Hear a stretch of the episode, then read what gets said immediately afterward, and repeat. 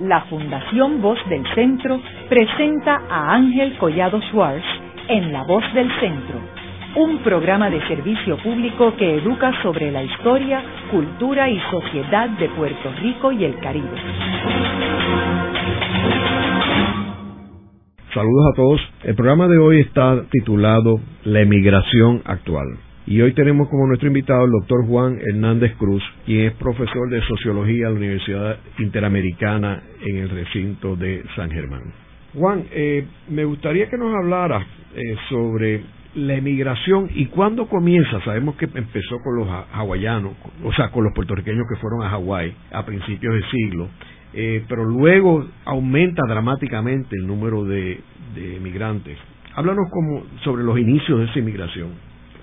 Sí, bueno, en realidad no solamente fue Hawái, fue Nueva York y solían quedarse, o sea, los barcos llegaban a, Brooklyn y ahí se forma una de las primeras colonias que ha sido estudiada por Virginia Sánchez Corrón, una puertorriqueña eh, que trabaja en Brooklyn College, profesora en Brooklyn College. Virginia recoge lo que es la primera colonia puertorriqueña establecida en Nueva York, con sus eh, servicios, había, según recuerdo el libro de, de Virginia, eh, había un negro de proporciones, eh, ¿verdad?, eh, fuerte, que tenía una carreta y en esa carreta mudaba puertorriqueños de un lugar a otro. Ella logra describir ese, ese proceso. Había restaurantes, había fondas, había pequeños eh, casas de, de huéspedes. Eh, había ya establecido una colonia. Esa es la colonia que llega eh, en barco, ¿verdad? Y que, pues, tienen la ventaja de, de, establecerse en Brooklyn, donde las condiciones eran eh, un poco más llevaderas. ¿Qué año estamos hablando? Eh, pues estamos hablando de los inicios de, de los inicios de nuestra emigración, que es la época del barco, el, el, avión llega en los años 50, lo que quiere decir que es anterior ¿verdad? Luego de que se resolvió ese famoso caso que ahora no recuerdo el nombre de la puertorriqueña que fue retenida en eh, Island y que todavía por no tener ciudadanía, porque no tenía la ciudadanía, o sea, antes del 17 y fue retenida como alien, como como, ¿verdad? Personas sin papeles en Nueva York. Así que esto en los años 20, los años 30, cuando se establecen las primeras colonias. Ahora, eh, tú mencionas en un artículo que publicaste recientemente que a partir del 1950 es que eh, tenemos un balance neto de 34.155 personas saliendo de Puerto Rico y un promedio de 46.086 para la década. Bueno, esos son los sacrificados para que Puerto Rico pudiera modernizarse y entrar en ese proceso de industrialización. Campesinos nuestros, porque la mayoría de estas personas eran campesinos, campesinos que no sabían leer ni escribir, algunos andaban hasta descalzos, cuando claro, hay el desfase del sistema agrícola y de lo que eh, llamaríamos la hacienda y el arrimao, al colapsar la agricultura, ya las grandes corporaciones, ¿verdad? En desobediencia de la ley de 500 acres, adquirían y adquirían y adquirían tierra. Y esos arrimaos son expulsados, ¿verdad? De su, de su lugar, de sus hábitats. Y esta es la gran tragedia de, de esa primera migración, porque es su entorno social, es su comunidad. Y la comunidad tiene un sentido, ¿verdad? Humano, porque ahí es donde los seres humanos estamos en interacción unos con otros y nos damos apoyo y nos damos. Al verse estos arrimados, sin trabajo, expulsados de, de su hábitat, pues entonces esa es la gran emigración, que cínicamente algunos han dicho que es un derecho el emigrar. Pero no en esas condiciones, es una tragedia humana en esas condiciones. Y ese es el primer eh, ciclo nuestro migratorio. Y hay que recordar también que no solamente estas personas se iban eh, de Puerto Rico, sino que había un proyecto y un programa completo de venderle a ellos que se fueran, o sea, iban carros por la isla con autoparlantes, eh, prometiéndole eh, villas y castillas este, para que se fueran de Puerto Rico, o sea, que estas personas no que fueron como en otros casos que se van eh, eh, o emigran este, en situaciones y en condiciones bien este, complicadas, este, ya sea por cuestiones políticas o por cuestiones económicas, sino que aquí, aquí se, se les vendió a ellos que se fueran. Bueno, eh, había gestores que caminaban la isla, ¿verdad? Y que pues le, vendían la idea de, de emigrar y de la panacea, de que eso les resolvería todos sus problemas. Pero la realidad era otra, que está muy bien captada por José Luis González en ese famoso cuento La Carta, ¿verdad? De que, eh, claro, al usted migrar, pues usted escribe y da una idea errónea a los que ha dejado atrás de que todo va bien, de que pues cuando pueda le voy a enviar esto y voy, usted hace, crea un castillo, una idea.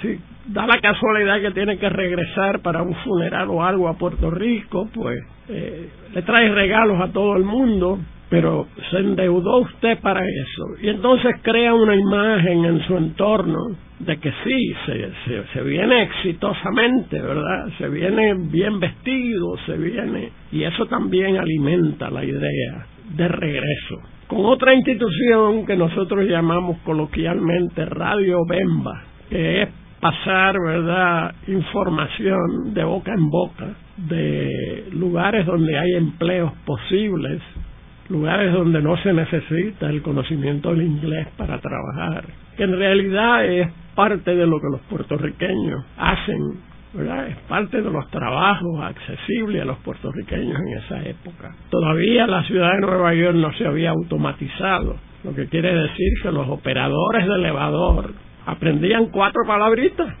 aprendían cuatro palabras y los números, ¿verdad? Porque, claro, el operador pues era el que manualmente tenía que impulsar el edificio en la ciudad de Nueva York. Y good morning, goodbye, cuatro palabritas, cuatro palabritas, what floor, y con eso, ¿verdad? Hasta que eventualmente, y si tomamos en consideración que la ciudad de Nueva York es una ciudad vertical, te podrás imaginar cuántos puertorriqueños desplazaron a negros en esa tarea de eh, Elevator Man, que era el que atendía la palanca manual del elevador.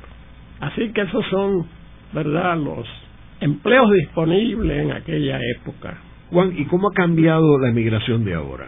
Bueno, la emigración de ahora es una emigración eh, más sofisticada, depende de los destinos, ¿verdad?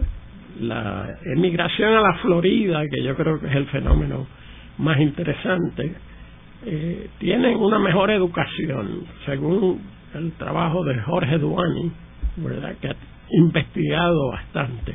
Tiene mayor educación, es más fluente en el idioma inglés, aunque muchos no son bilingües, pero ¿verdad? al tener una educación superior tienen un conocimiento del idioma y les es muy fácil conseguir. Además tienen un trasfondo de clase media. Esa es una característica que Duani eh, acentúa.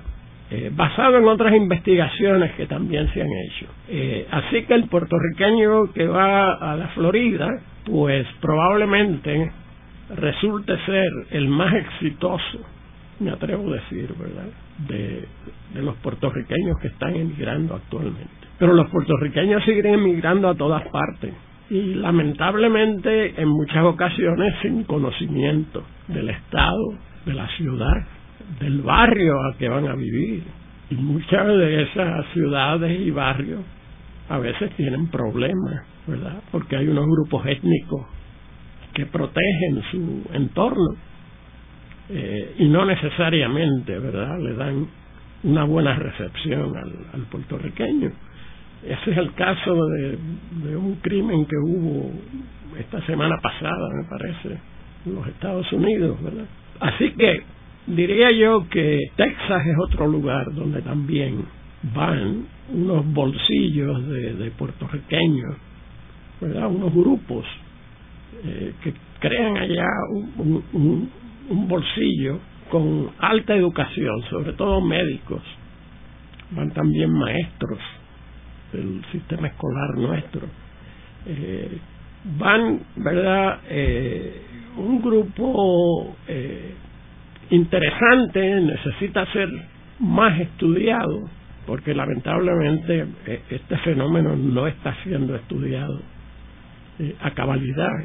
Y por eso te agradezco este programa, porque yo creo que, que tenemos que tomar conciencia. La emigración, como digo en el artículo, está teniendo un impacto sobre nuestra sociedad sobre todo en ese sector productivo. Ese sector productivo está eh, disminuyendo y tiene el efecto de empobrecer a la sociedad puertorriqueña.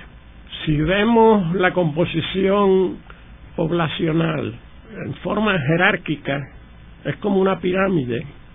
Nosotros tenemos en el tope de esa pirámide a los envejecientes o adultos mayores, que es el término sociológico que va en aumento. Ese pasa de, un 19%, 20, 24 probablemente, el por ciento de la población.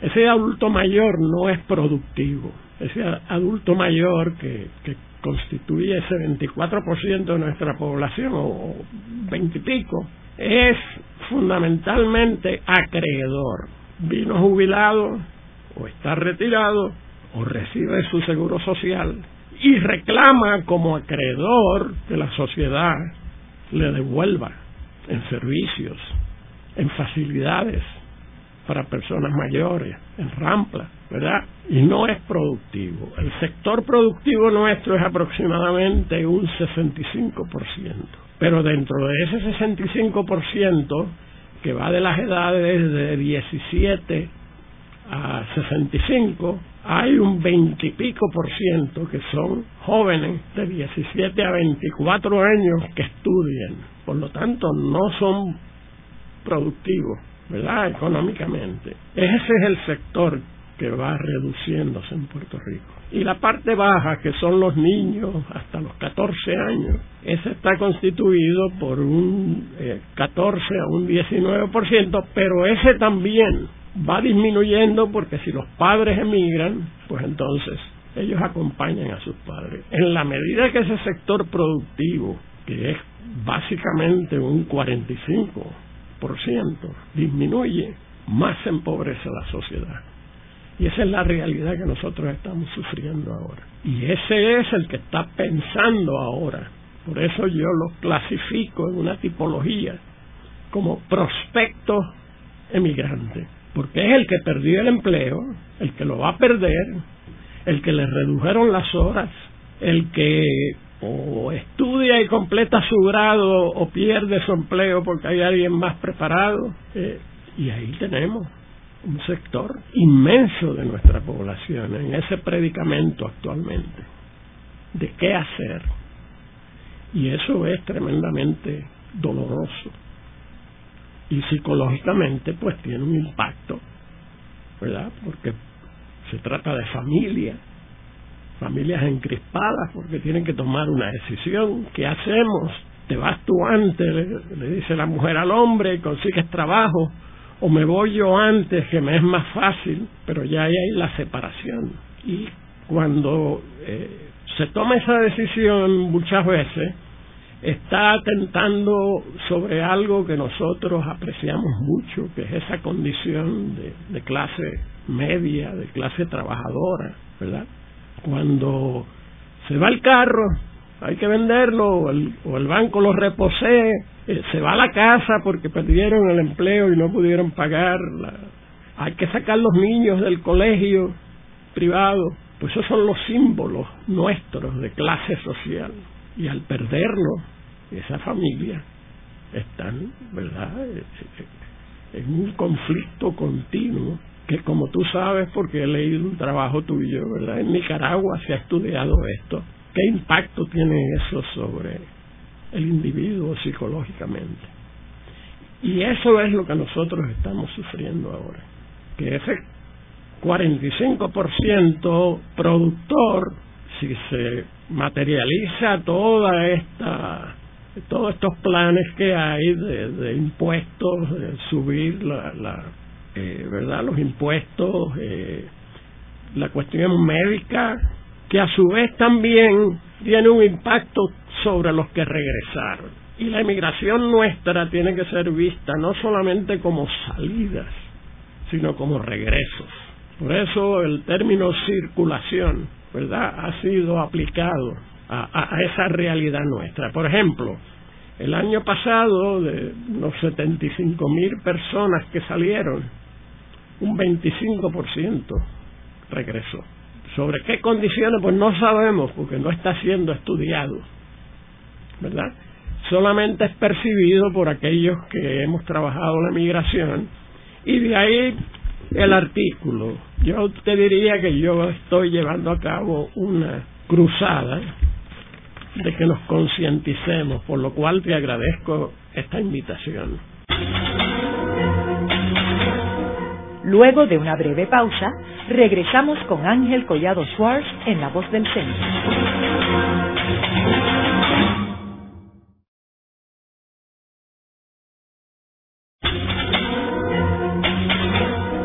Regresamos con Ángel Collado Schwartz en La Voz del Centro.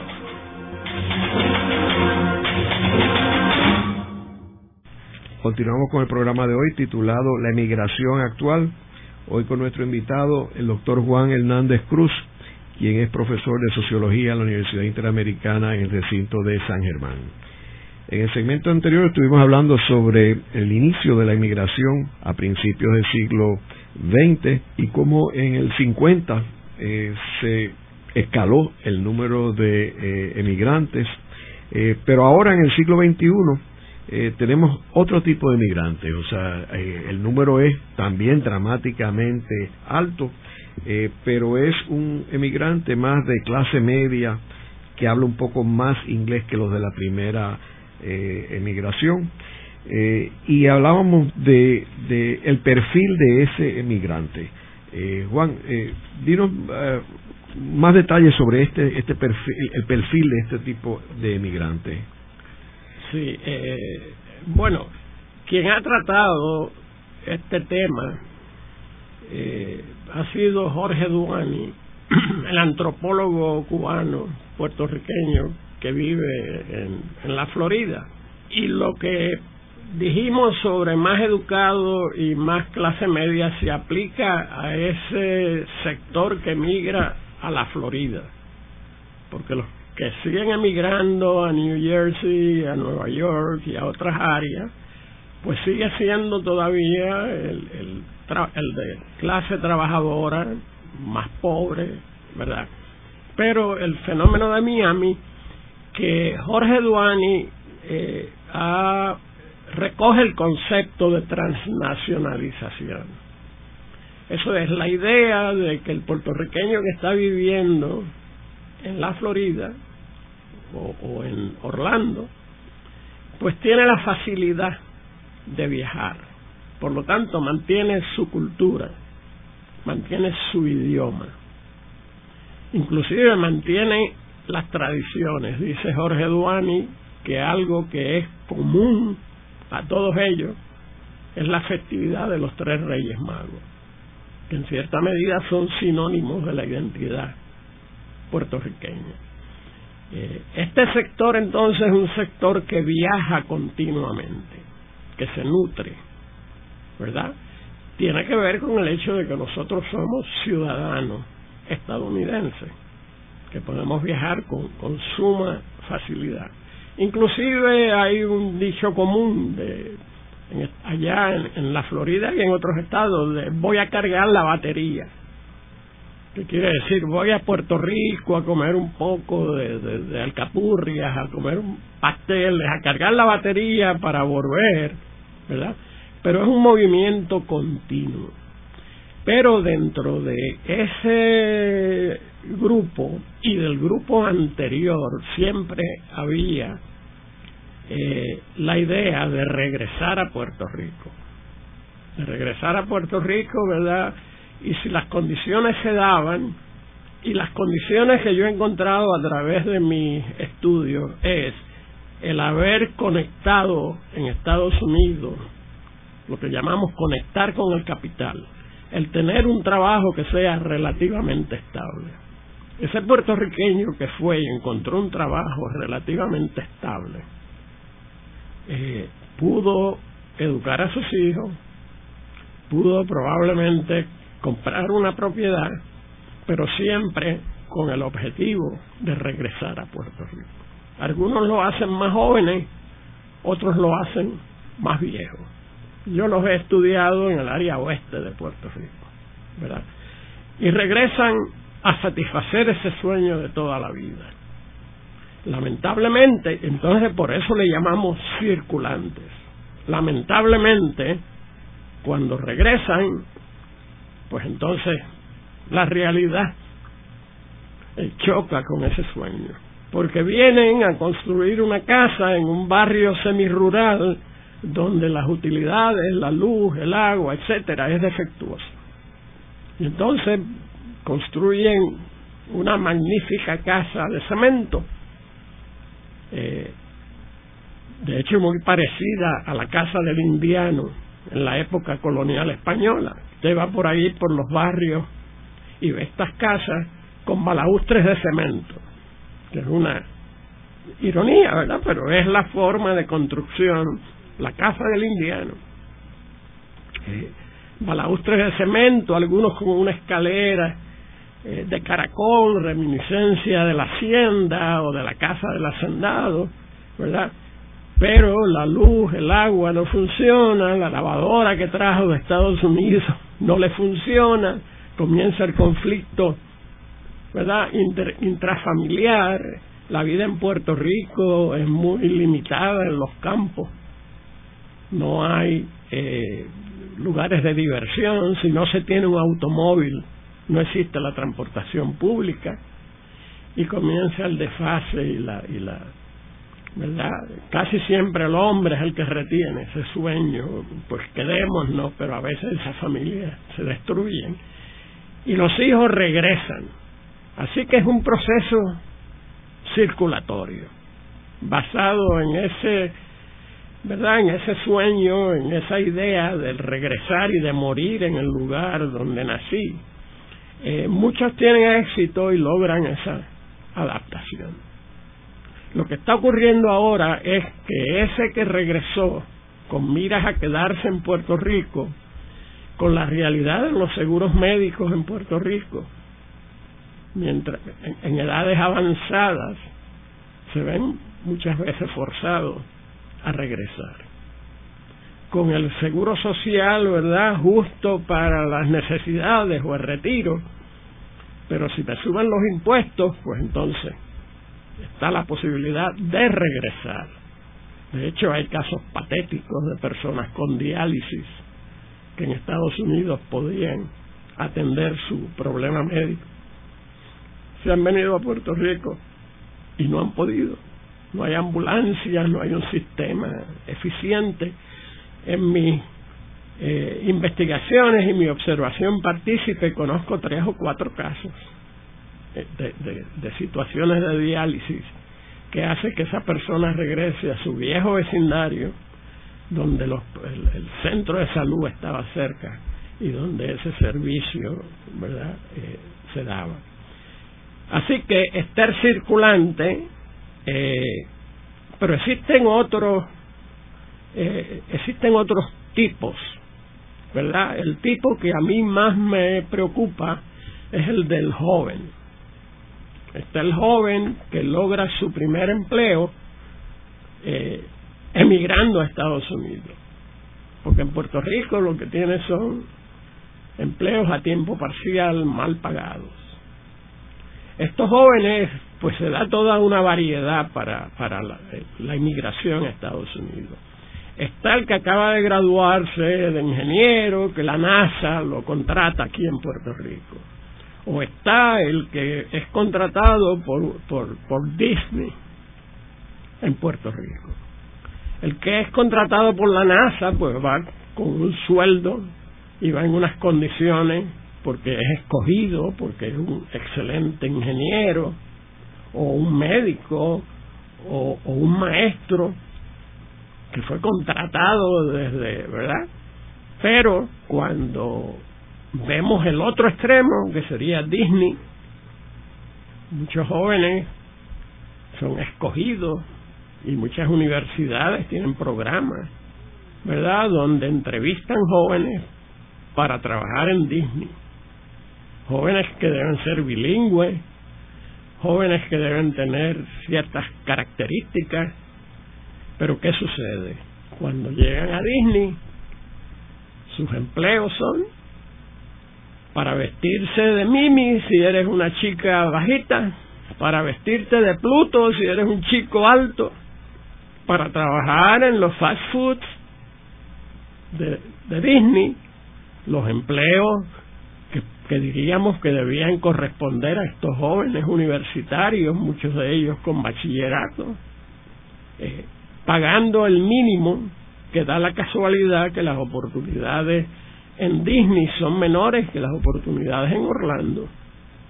Muchos de ellos van y trabajan en Disney seis meses y se dan cuenta que en Orlando, eh, en un expendio de gasolina, se gana más que trabajando en Disney. Y entonces, ese es el tipo de empleo, ¿verdad? Así que está ese elemento, el joven cuyo empleo eh, consigue su empleo, eh, su primer empleo a tiempo completo en los Estados Unidos mediante la inmigración. Y se, se da el otro fenómeno que es el fenómeno del ejército. Cuando se ingresa al ejército, y la mayoría de nuestros estudiantes universitarios, lamentablemente, están ingresando al ejército como una forma de eventualmente poder estudiar una carrera o conseguir un empleo. Como a toda persona que entra al ejército le hacen un llamado clearance, es investigado y pues cuando se retira del ejército pues tiene facilidades consiguiendo empleo en el correo, en otros lugares. Yo he tenido en los últimos eh, semestres he tenido tres estudiantes eh, que han sido veteranos de esta guerra y que se han mudado a la Florida para ser carteros con idea uno de ellos sobre todo un muchacho brillante que quiere estudiar leyes pero que por las condiciones económicas de la familia pues está siendo cartero y aduce él que va a poder terminar, ¿verdad? Su, su carrera, que va a poder reunir dinero y eventualmente estudiar leyes porque tiene beneficios como veterano. Así que ese es otro segundo, ¿verdad? Del joven que obtiene su primer empleo mediante la emigración. Ese pues es preocupante, pero vemos, ¿verdad?, que es una forma de, de, sobrevivencia en unas condiciones económicas como las que tenemos en Puerto Rico, donde la juventud, ¿verdad?, no es eh, debidamente, eh, eh, pues no es ayudada, no existe un compromiso de las universidades, las carreras a veces son carreras en el aire, a los estudiantes no se les permite internado, en la medida que tú tienes un internado eh, en tus estudios, pues además de tú hacer una carrera, estás desarrollando un proyecto de país, porque te estás envolviendo con una profesión que eventualmente va a ser tu profesión. Y lo más probable es que tu ejecutoria, si es satisfactoria, vas a encontrar empleo en ese mismo lugar.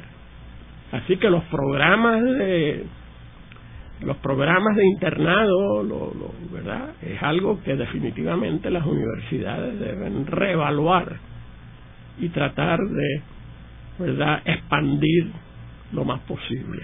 Juan, ahorita tú mencionaste algo sobre estos emigrantes que regresan a Puerto Rico, eh, ¿tú dirías que hay una diferencia entre los emigrantes que se fueron a Nueva York, por ejemplo, los 50, eh, versus los, los emigrantes que se están yendo a Florida en términos de intención de regresar?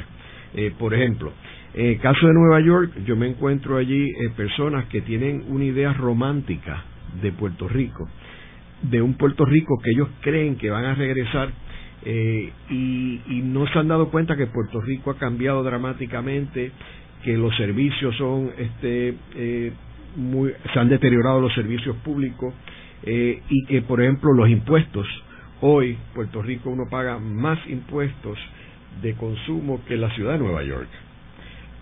Que eso, eso era impensable antes, allá había impuestos, aquí no había, después había un poco aquí, pero ahora mismo están por encima del Estados Unidos, que en el caso de las personas que se están yendo a Florida, se están yendo por no por las oportunidades que hay en Estados Unidos como era en los 50, sino por el deterioro de las oportunidades en Puerto Rico. O sea que ellos saben que regresar a Puerto Rico sería bajar su calidad de vida, bajar sus ingresos, ¿Tú crees que hay una diferencia? Sí, definitivamente, tienes razón, ¿verdad? Eh, sí, aquel primero idealizaba y luego se encontraba la realidad que hemos explicado, ¿verdad? Desde que pues la, la, la infraestructura y eso pues no no le permite, ¿verdad? La, la, tener los beneficios o, las facilidades de vida que tenía en Estados Unidos. Pero este otro que he llamado, he, hecho referencia al concepto de Duani, de transnacionalización. Al ser más educado, al tener una extracción probablemente de una clase media o trabajadora o clase media, eh, al poder viajar definitivamente puede comparar y al ver que las condiciones, la seguridad, ¿verdad? O sea, el robo, los asaltos, las tragedias, los carjackings que estamos teniendo en Puerto Rico, eh, pues lo hace permanecer allá porque no tiene problema de venir a Puerto Rico, ¿verdad? Pues por lo menos dos o tres veces al año. Y los vemos en nuestras familias, ¿verdad? Yo mismo tengo dos hijos profesionales viviendo fuera. Eh, y mis nietos, mis, mis tres nietas, solamente una habla español, las otras dos no hablan español.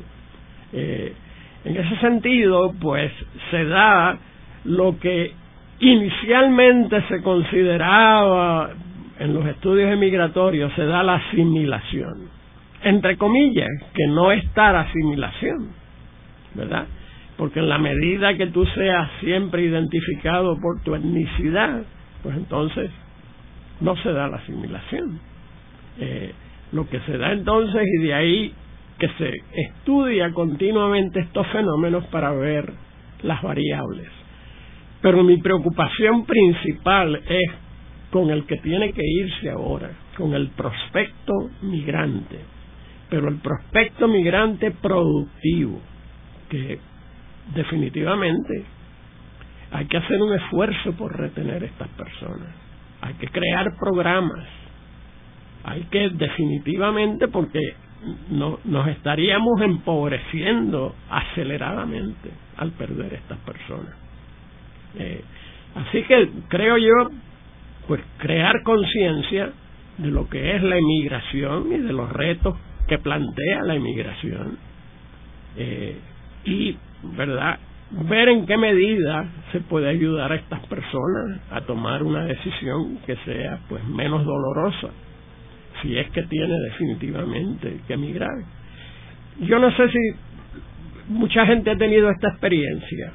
Yo tuve que llevar una vez a un hijo mío a, una sala de emergencia en un hospital en, en Orlando. Y cuando me llegó la cuenta si yo no hubiese tenido ahorro, me llegó una cuenta exorbitante. O sea, allá no hay esas facilidades que nosotros pensamos. Tengo entendido que hay más de un eh, 30% de la población que no tiene seguros médicos. Eh, y la mayoría de los puertorriqueños, y son caros los seguros médicos, y la mayoría de los puertorriqueños que estamos acostumbrados a ir a una sala de emergencia para, para cualquier catarro, pues mucho cuidado porque la cuenta que le va a llegar es una cuenta considerable. Eh, así que hay que estudiar también dónde va uno a vivir. Los seguros de automóviles, los seguros de automóviles son extremadamente caros en áreas como la Florida. Eso hay que estudiarlo porque, pues, ¿verdad? Uno puede irse con la intención de que las cosas van a mejorar, pero cuando junta todas estas cosas, el seguro médico, el seguro del automóvil, la propiedad que si se va a adquirir una propiedad o, o, dónde voy a alquilar lugares como Orlando la mayoría de las construcciones son modernas. Haremos una breve pausa pero antes los invitamos a adquirir el libro Voces de la Cultura con 25 entrevistas transmitidas en La Voz del Centro procúrelo en su librería favorita o en nuestro portal.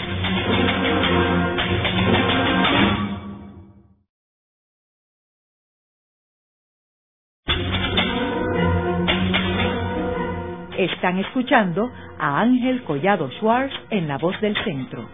Ahora pueden accesar a toda hora y desde cualquier lugar la colección completa de un centenar de programas transmitidos por La Voz del Centro mediante nuestro portal www.vozdelcentro.org.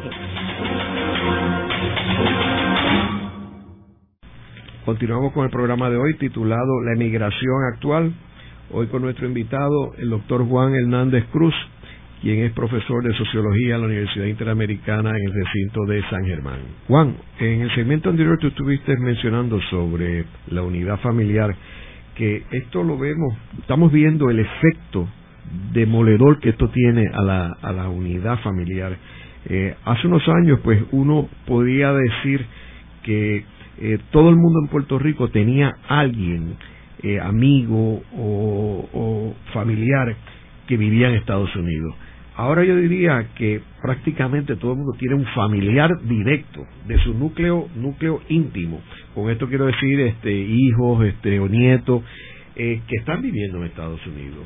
Eh, y entonces eso lo que hace eh, es que tiene un efecto demoledor en términos de la familia puertorriqueña, abuelos que pierden sus nietos, que dejan de conocerlo, este, o sea que la situación yo creo que es, es crítica en términos eh, sociales en Puerto Rico?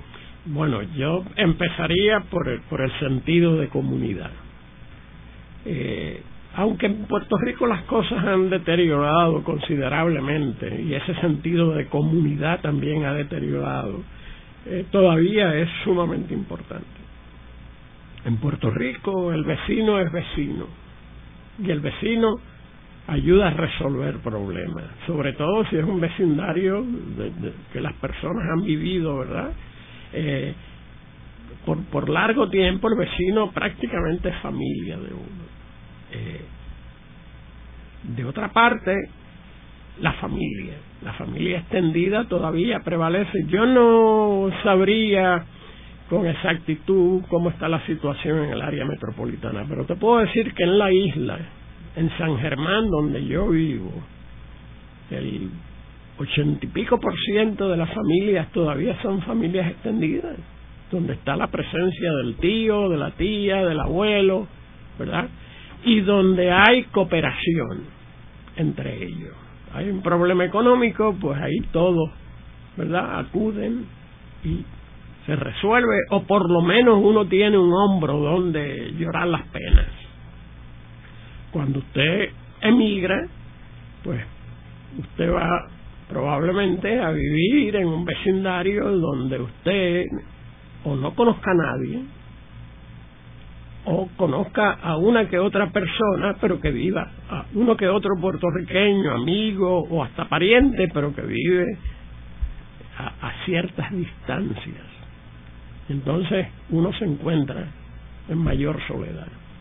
Eh, eso pues es una de las situaciones que yo creo que resultan más angustiosas. Por suerte, ¿verdad? Los medios electrónicos, el Skype y todo esto permite que uno mantenga un contacto con la familia. Pero el sentido de comunidad se pierde. Y cuando se pierde ese sentido de comunidad, pues estamos hablando de servicio, estamos hablando de, cooperación, estamos hablando, ¿verdad?, de, poder uno eh, eh, darse una terapia, darse una terapia de contarle los problemas, ¿verdad?, a, la amiga, al amigo, ¿verdad?, a alguien de la comunidad que usted estima. Esas cosas, pues no las vemos o por lo menos son tejidos que se van deteriorando, a veces es fácil volver a restaurar eso. Por eso es que los migrantes tienden a vivir juntos, ¿verdad? Tienden a vivir en, cercanía. Pero en lugares como Orlando, por ejemplo, eso es muy difícil. Porque, ¿verdad? Las distancias son y, y, y las urbanizaciones son ¿verdad? Eh, considerablemente eh, lejos unas de otras.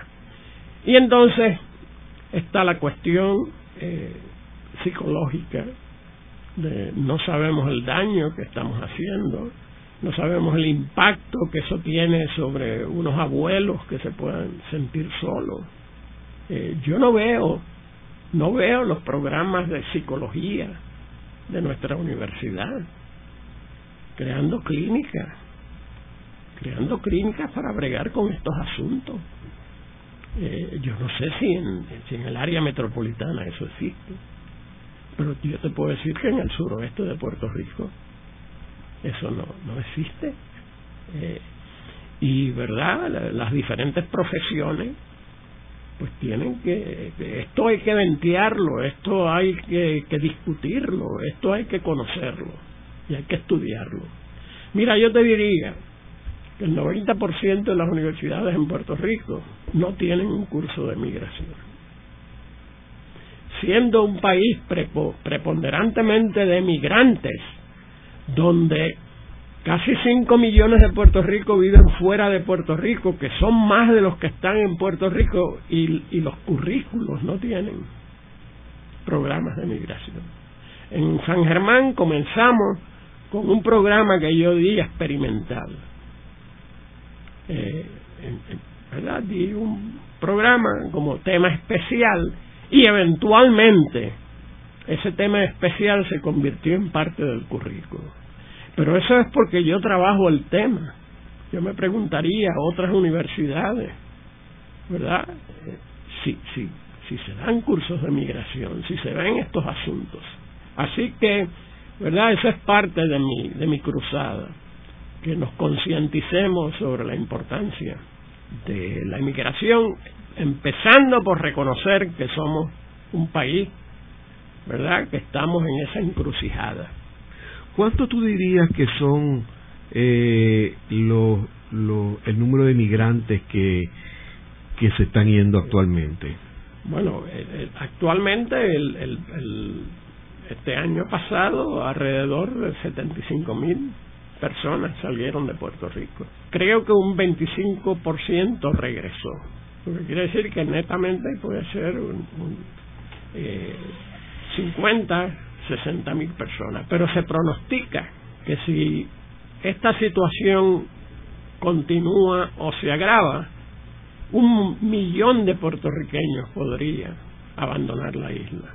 Y si eso sucede de verdad, mi mi predicción es de que nos empobreceríamos tremendamente como sociedad. Económicamente y, psicológicamente hay, un costo.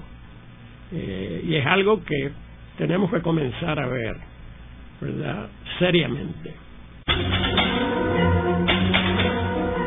Luego de la pausa, continuamos con Ángel Collado Schwartz en La Voz del Centro.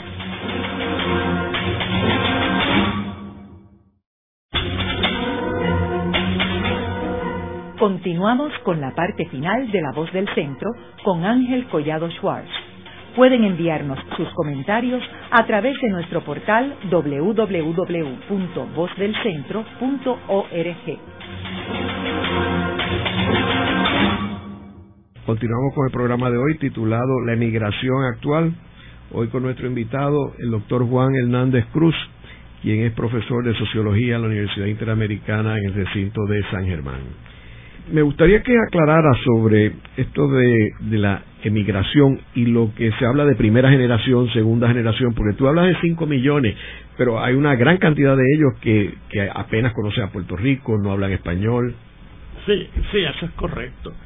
En Estados Unidos, pues, eh, que es un país eh, multiétnico y multicultural, la persona es identificada no solamente por su raza, sino también por su etnicidad. Y definitivamente eh, existen diferentes generaciones. Solemos decir que se es primera generación cuando usted nació aquí, vivió aquí y emigra a los Estados Unidos. Usted llega a los 18 años, a los 20 y pico, usted es un puertorriqueño de primera, de primera generación allá pero si usted permanece allá y tiene hijos, esos son puertorriqueños de segunda generación. Y si esos hijos tienen hijos, serían puertorriqueños de tercera generación. Que es lo que existe. Podría haber una cuarta generación, pero muy poco. Pero primera y segunda generación y hasta tercera generación es bastante eh, común. Entonces, eh, en la medida, claro, que tú eh, te mantengas allá, pues se considera que tú te puedes aculturizar, aculturar, aculturizar. O sea, tú incorporas la cultura norteamericana, los valores de la cultura norteamericana. Y tú puedes físicamente, ¿verdad? Eh, si eres de tez blanca, de ojos claros, pues físicamente puedes ser considerado o puedes pasar por blanco anglosajón protestante. Pero si tú hablas y tienes acento, pues eres inmediatamente reconocible. Eh, entonces, ¿verdad? Se te acentúa de dónde tú eres por el acento viene la pregunta. Y eso está constante. Los que fuimos a estudiar en una época Estados Unidos, eso era, ¿verdad? Constante. El identificar a uno, ah, tú eres puertorriqueño. Y ese ah era una pregunta, ¿verdad? De, ah, pues no eres americano. O sea, la concepción, físicamente tú puedes estar aculturado, vestir como se viste, vestir a la moda, tener gafas, toda la parafernalia ¿verdad? De, una clase social, etcétera, pero si tienes acento, quedas identificado étnicamente. Pero, por, ejemplo, Henry Kissinger, que nació en Alemania y tenía un acento alemán, tiene un acento alemán, ¿es considerado americano o alemán? No, es alemán de segunda generación. Bueno, de primera, porque él nació en Alemania. Ah, pues de primera generación. Sí. Sin embargo, era secretario de Estado de Estados Unidos y todo el mundo lo considera americano. Bueno, recuerda que los grupos étnicos están estratificados piramidalmente. El blanco anglosajón protestante, que es el WAS, White Anglo-Saxon Protestant, es el grupo dominante, porque establece los valores, la cultura y tiene control del poder. Entonces, debajo del blanco anglosajón protestante está el que también es blanco y protestante, pero no es anglosajón. Y ahí están alemanes, ahí están suecos, ahí están escandinavos, etcétera. Luego le sigue el que es blanco, pero no es anglosajón ni protestante y ahí están los italianos, ahí están los españoles, los irlandeses. Y luego entonces continúan los que no son blancos, ni son anglosajones, ni son protestantes. Y esos que no son blancos, ni anglosajones, ni protestantes son orientales. que entonces comienzan a identificarse y a verse preferencialmente de acuerdo a los valores que ese grupo tenga. En los orientales, por tener unos valores de aprecio del estudio de las ciencias y las matemáticas, pues están más arriba que los afroamericanos o que los latinos, ¿verdad? Eh, y así consecutivamente. Una curiosidad, algo interesante es que el, eh, que el cubano que vino al área de la Florida, inmediatamente después de la revolución cubana, pues tenía unos valores que lo acercaban mucho al grupo dominante. Esos valores eran los valores capitalistas, los valores de democracia, y obviamente ese fue visto y favorecido. ¿verdad?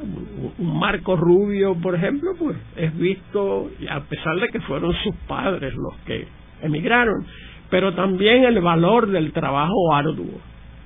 Como ha dicho Marco Rubio en diferentes entrevistas, ¿verdad? Mis padres trabajaron arduamente para que yo pudiera estudiar. Esos valores lo acercan.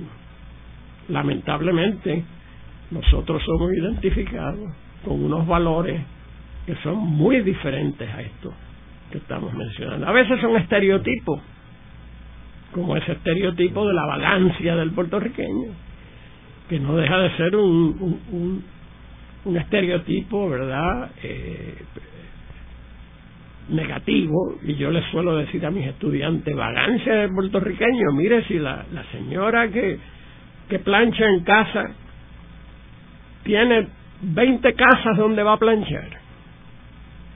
El que hace el patio, tiene patio, empieza a las 6 de la mañana y a las 6 de la tarde todavía no ha terminado. ¿Vago de dónde? En todo caso es listo. Porque si puede recibir ayudas, además del trabajo que hace, pues eso le permite vivir en unas condiciones mejor. Así que vago el puertorriqueño.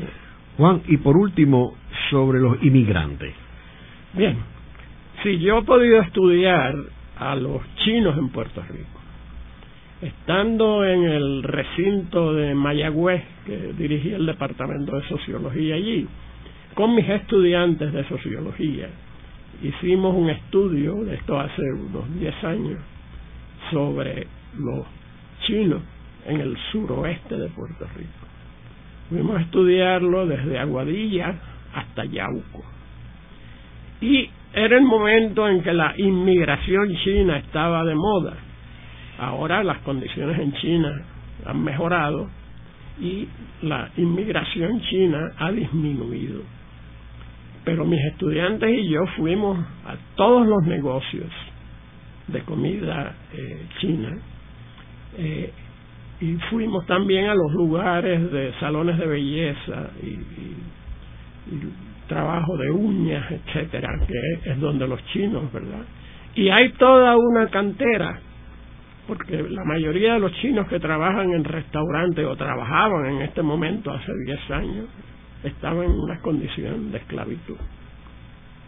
Estaban eh, reclusos en las cocinas y no podían ni tener comunicación con las cajeras porque algo interesante es que en los negocios chinos la cajera tiende a ser puertorriqueña.